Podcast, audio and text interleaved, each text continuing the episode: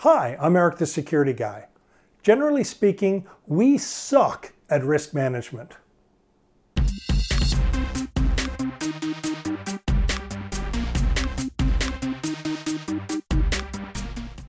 One of the questions I'm frequently asked is why the state of security seems to get worse every year instead of better. There are, of course, many contributing factors. One of the fundamental problems is that we as humans are collectively terrible risk managers. There are many formal approaches to risk assessment and management, but the reality is we make many risk management decisions every day, often without really thinking about them.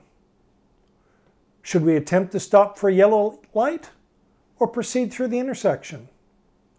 Should we cross the street here or walk to the corner? Is it safe to click on a link in an email? No. Should we lend our son or daughter the car? Maybe. In an ideal world, we would have access to accurate and reliable information to help us make decisions.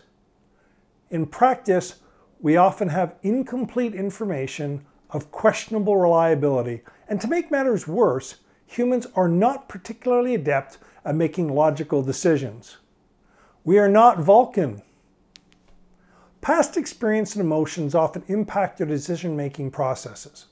When we want to do something, we have a tendency to perceive the risks as lower than a logical risk assessment might conclude. In fact, many people are unable to even accurately assess their own abilities. Cybersecurity is not immune to these problems. We tend to grossly underestimate the likelihood and severity of threats ranging from cyber attacks to hardware failures to mistakes and accidents. The number of individuals and small businesses who don't even back up their data leaves me just shaking my head. Similarly, well, while we've been advising, in some cases even begging people to adopt very effective and low cost security controls for years, some people still resist. A prime example is multi factor authentication, which we're going to talk more about tomorrow.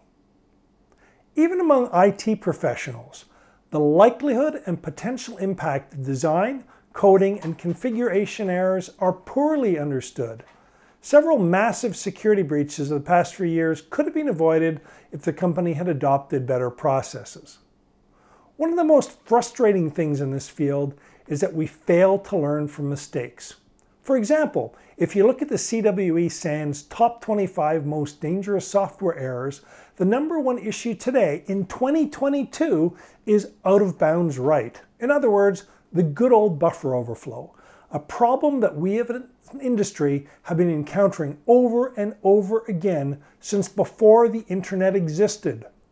Development techniques and programming languages can be used to significantly reduce the likelihood of this type of error, and a rational risk analysis would suggest the potential losses are very high.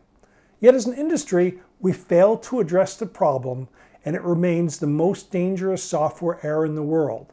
I can only conclude that some developers and the companies that employ them underestimate the potential consequences or overestimate their ability to avoid them.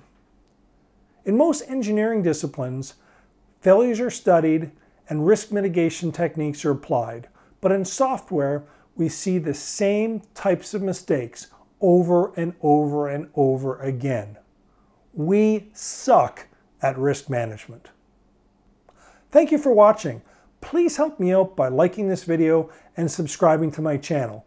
As always, if you have any questions or would like to suggest a topic for a future video, please leave a comment below. I'd love to hear from you. See you tomorrow.